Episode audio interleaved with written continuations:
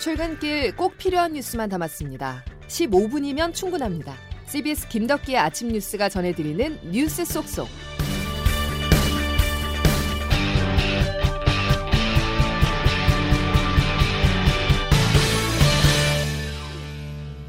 여러분 안녕하십니까? 9월 3일 김덕기 아침 뉴스입니다. 추석 연휴에 가족 몇 명이 모일 수 있는지를 정부가 오늘 발표합니다. 또 앞으로 2주 혹은 한 달간 적용될 새로운 방역 지침도 함께 내놓을 예정인데요.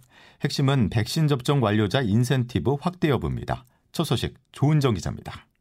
다음 주부터 시행될 거리두기 조정안과 추석 방역 대책이 오늘 오전에 발표됩니다. 추석 연휴를 고려해 기존 2주가 아닌 한 달간 적용할 방역 대책이 한꺼번에 발표될 것으로 보입니다. 다양한 의견을 수렴한 정부는 거리두기 장기화에 따른 피로감을 감안해 일부 방역 완화 조치를 검토 중입니다. 구체적으로 수도권의 식당, 카페 등의 영업시간 연장과 요양병원 대면 면회를 비롯해 가족 모임 제한을 한시적으로 풀어주자는 의견도 나온 것으로 알려졌습니다. 백신 접종 완료자에게 인센티브를 확대하는 방안도 검토되고 있습니다.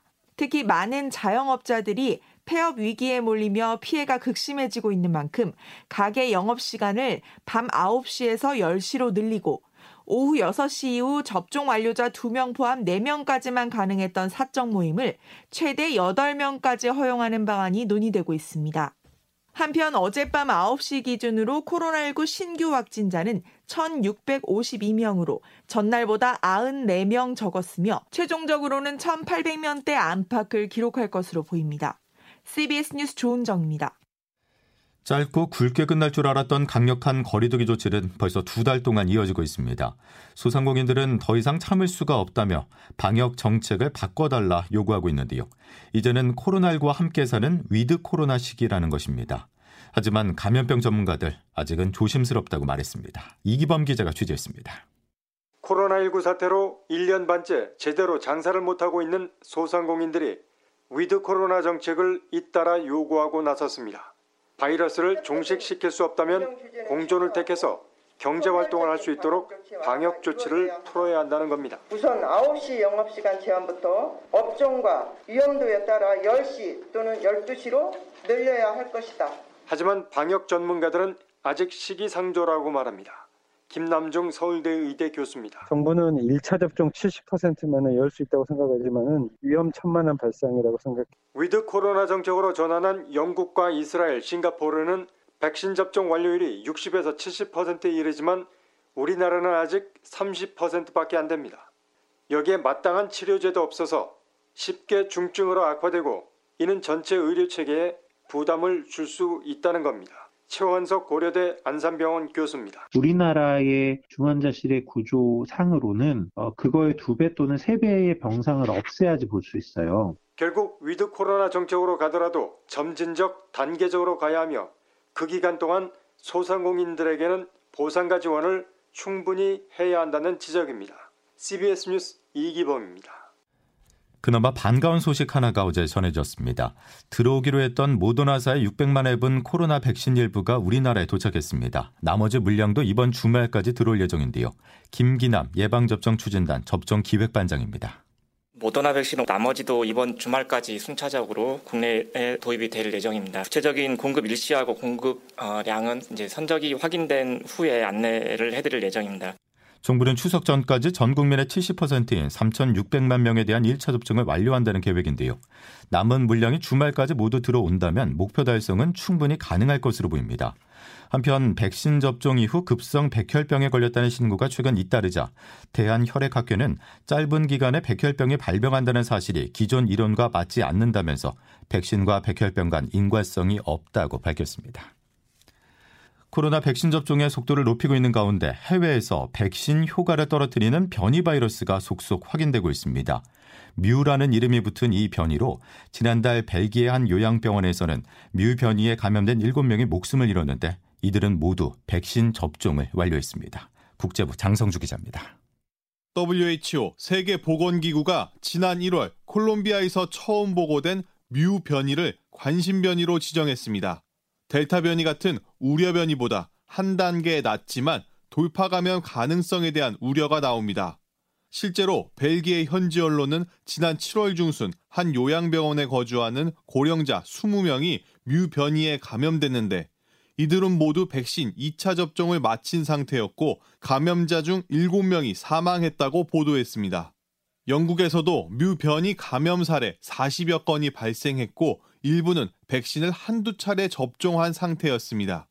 현재 뮤 변이는 남미와 유럽을 중심으로 모두 39개 국가에서 감염 사례가 보고됐습니다. 특히 우리나라와 가까운 일본에서도 지난 6월과 7월 코로나19 확진 판정을 받은 두 명이 뮤 변이 감염자인 것으로 뒤늦게 확인됐습니다. 이 확진자들은 각각 아랍에미리트와 영국에서 일본으로 입국한 것으로 밝혀졌습니다. CBS 뉴스 장성주입니다. 다음 소식입니다. 윤석열 전 검찰총장이 검찰총장 재직 당시 여권 정치인에 대한 형사 고발을 사주했다는 의혹이 정치권에 강타했습니다. 사주의 사전적인 뜻은 남을 부추겨 좋지 않은 일을 시킨다라는 것인데요. 당시 윤 총장을 향한 가족과 측근 관련 의혹에 대응하기 위해서였다는 주장입니다. 진위 여부에 따라서 사법적, 정치적 파장이 만만치 않을 것으로 보이는데요. 먼저 황영찬 기자가 정치적 파장을 종합했습니다. 지난해 총선 직전이던 4월 초 윤석열 검찰이 야당의 여권 정치인을 대신 고발해 달라고 했다는 언론 보도가 나왔습니다. 인터넷 매체 뉴스버스에 따르면 당시 대검 소속 손준성 검사가 서울 송파갑 후보였던 김웅 의원에게 접근해 고발장을 전달했습니다. 고발 대상은 유시민 노무현 재단 이사장 등인데 이들이 검언 유착 의혹 등으로 윤 전 총장과 부인 김건희 씨의 명예를 훼손했다는 겁니다. 김용 의원은 상황이 기억나지 않고 들어온 제보는 당 법률 지원단에 전달했다고 해명했는데 제보자로 지목된 손 검사는 물론 당내 관련자들도 모두 사실관계 자체를 부인하고 있습니다. 다만 김용 의원은 선거운동이 바빠 기억을 못할 수 있다고 여지를 뒀고 지난해 4월은 윤 전 총장이 수세에 몰리던 시점이라 직접 반전을 노린 것이란 의심이 나오고 있습니다. 이미 이낙연 전 대표 등 더불어민주당에선 수사가 필요하다는 입장이고 이 사건은 윤석열 총장의 보복 수사와 검찰권 사유와 의혹 사건이라 명명할 만합니다. 진상을 낱낱이 규명하고 책임자를 엄중히 처벌해야 합니다. 야당 내에서도 진상 파악이 필요하다는 의견이 나오며 사실 여부에 따라 대선 구도에 상당한 파장이 예상됩니다.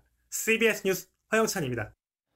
이어서 사법적인 측면 살펴보겠습니다. 윤석열 전 검찰총장의 고발 사주 의혹이 만약 사실이라면 검찰의 사법권을 남용한 중대한 범죄 행위입니다. 윤 전 총장 측은 정치 공작이라면서 반발하고 있지만 김호수 검찰총장은 진상조사를 지시했습니다. 박성환 기자입니다.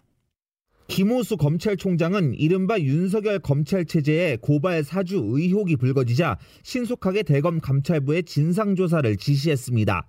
윤 총장 재직 때인 지난해 4월 총선을 앞두고 윤 총장의 최측근 핵심 대검 참모가 야당의 범여권 인사들을 겨냥한 고발을 사주했다는 내용의 의혹 보도가 나온 지 반나절 만에 이뤄진 신속 지시입니다. 한동수 대검 감찰부장사나 감찰 3과에서 진행되는 이번 진상조사는 일단 사실관계부터 명확하게 파악하는 작업입니다. 실제로 고발장이 대검에서 야당으로 전달된 게 맞는지, 맞다면 어떤 경위와 의도로 전달됐는지에 초점을 맞추고 의혹 당사자인 검사에 대한 조사가 이뤄질 전망입니다. 박범계 법무부 장관은 조사를 예의주시하겠다고 밝혔습니다. 내용이 사실이라면 검찰의 정치적 중립 의무와 관련된 것이기 때문에 매우 중대한 사건이라고. 한편 국민의힘 김웅 의원에게 논란의 고발장을 전달한 것으로 지목된 손준성 당시 대검 수사정보정책관은 이번 의혹에 대해 아는 바가 없어 해명할 내용도 없다고 반박했습니다. CBS 뉴스 박성환입니다. 전자발찌를 끊고 여성 두 명을 숨지게 한 피의자의 신상이 어제 공개됐습니다. 56살 강윤성으로 강 씨는 살해한 두명 외에 또 다른 여성도 범행을 하려 했다는 의혹을 받고 있는데요. 이처럼 흉악 범죄자인 강윤성이 화장품 반문 판매업을 한 것에 대한 적절성 논란이 이어지고 있습니다. 이 직업을 알선해준 한 목사의 정체에 대해서도 여러 의문점이 제기되고 있습니다. 허지원 기자가 보도합니다. 성범죄 전과자 강윤성은 지난 5월 천안교도소에서 형을 살다 가출소한 뒤 화장품 방문 판매 일을 시작했습니다. 교도소에서 친분을 쌓은 교정위원 A 목사의 주선이 직업 선택의 배경이 됐습니다. 현행법상 성범죄 전과자는 아동 청소년 관련 시설, 경비업, 가정학습 교사, 택배 업무 등에 대해 취업이 제한됩니다. 비슷한 대면 접촉 업무지만 방문 판매업에 대한 취업 규제 규정은 마련되지 않아 대책이 필요하다는 지적입니다. 강 씨에게 직업을 소개해준 A 목사의 정체에 대해서도 여러 의혹이 일고 있습니다. A 목사는 강 씨 생계를 위해 화장품 방문 판매업을 연결했고 직접 물품을 주며 판매를 하라고 했다고 설명했습니다. 또 강 씨의 범죄 전력을 전혀 몰랐다고도 했습니다. A 목사입니다. 제가 화장품 사다가 하라고 준 거지. 뭐, 제뭐 취직하고 뭐 그런 거 아니에요. 변명에 대해서는 전혀 모르는 상태에서. 일각에서는 이번 사건을 계기로 교정위원에 대한 전문성을 키우고 강력 성범죄자의 성향을 면밀히 파악할 수 있는 제도 개선이 필요하다는 지적이 나옵니다. CBS 뉴스 허지원입니다. 건강보험료 체계가 개편됩니다. 지역가입자의 부담이 다소 완화돼 그동안 직장가입자와 지역가입자 간의 형평성 논란이 상당 부분 줄어들 것으로 기대됩니다. 김광일 기자의 단독 보도입니다. 현재 지역가입자의 건보료는 소득과 재산을 합산해서 정하고 있습니다. 소득은 97단계로 구간을 나누어 점수를 매기는데 이 과정에서 저소득층이어도 보험료가 별로 줄지 않아 형평성에 맞지 않다는 지적이 제기되었습니다. 그런데 앞으로는 이런 등급제를 폐지하기로 한 것으로 CBS 취재 결과 확인됐습니다. 지역 가입자도 직장 가입자처럼 소득의 보험료율을 곱하는 방식으로 건보료를 책정할 계획입니다. 건강보험공단 관계자입니다. 그러니까는 이제 재산 과표들은 네. 이제 점점 점점 줄이고 소득 중심으로 이제 보험료 부과하자. 재산 부문에서도 자동차는 4천만 원 이상 고가 차량에만 건보료 책정 대상에 포함하고 나머지는 공제하는 방안이 유력합니다. 이렇게 되면 중하위 소득 지역 가입자의 건보료 부담이 다소 완화될 것으로 보입니다. 반면 직장 가입자의 경우 월급 외 다른 소득, 즉 임대소득이나 배당소득이 지금은 3,400만 원을 넘어야 보험료가 부과되는데 이 금액을 낮추는 방식으로 기준을 강화합니다. 건보공단은 이런 내용을 담은 개편안을 내년 7월 1일부터 시행한다고 밝혔습니다. 건보료가 재난지원금 지급 기준으로 채택된 뒤 현실과 괴리됐다는 지적이 쏟아졌던 게 개편 논의에 불을 당긴 것으로 보입니다. CBS 뉴스 김광일입니다. 추석을 앞두고 소비자 물가가 심상치 않습니다. 물가를 잡기 위해서 금리를 전격 인상했지만 5개월째 2%대 상승을 이어가고 있는데요. 다음 주부터 11조 원의 국민 지원금이 풀리면 물가를 더 자극할 수 있다는 분석입니다. 장규석 기자가 보도합니다. 지난달 소비자 물가 상승률은 2.6%, 지난 4월 이후 5개월째 2%대 물가 고공행진 중입니다. 월급 빼고 다 올랐다라는 푸념이 나오는데 실제로 달걀은 1년 전보다 54.6%, 시금치 35.5%, 쌀 13.7%, 돼지고기는 11% 올랐습니다. 농축산물 전체를 보면 7.8% 가격이 뛰었습니다. 휘발유와 경유, 자동차용 LPG도 20%의 상승률을 보였고 유가와 원자재 가격 상승에 덩달아 공업 제품도 3.2% 올라 9년 3개월 만에 최대 상승했습니다. 7년 만에 가장 높은 상승률을 보인 월세를 비롯해서 집세도 오름세를 이어갔는데 지난주 아파트값 주간 상승률이 역대 최고를 기록하는 등 가격 상승이 이어지고 있어서 집세도 추가 상승 압박을 계속받을 전망입니다. 문제는 이번 달에 추석 연휴와 함께 국민지원금 지급 시기가 맞물려 있다는 점입니다. 국민 88%에 1인당 25만 원씩 총 11조 원의 자금이 한꺼번에 풀리면서 추석 대목을 맞은 물가는 더 심하게 들썩일 거란 전망도 나오고 있습니다. CBS 뉴스 장규석입니다. 한국 축구대표팀이 2022 카타르 월드컵 아시아 지역 최종 예선 A조 첫 경기에서 이라크와 0대 0으로 비겼습니다. 벤투호는 오는 7일 수원 월드컵 경기장에서 레바논과 최종 예선 2차전 홈 경기를 펼칩니다. 한편 B조 일본은 안방에서 오만에 0대 1의 충격 패를 당해 7회 연속 본선행에 험난한 시작을 알렸습니다. 김덕현 아침 뉴스 여러분 함께하고 계십니다. 이제 금요일 날씨 기상청 연결해 알아보겠습니다. 김수진 기상 리포터 전해주시죠.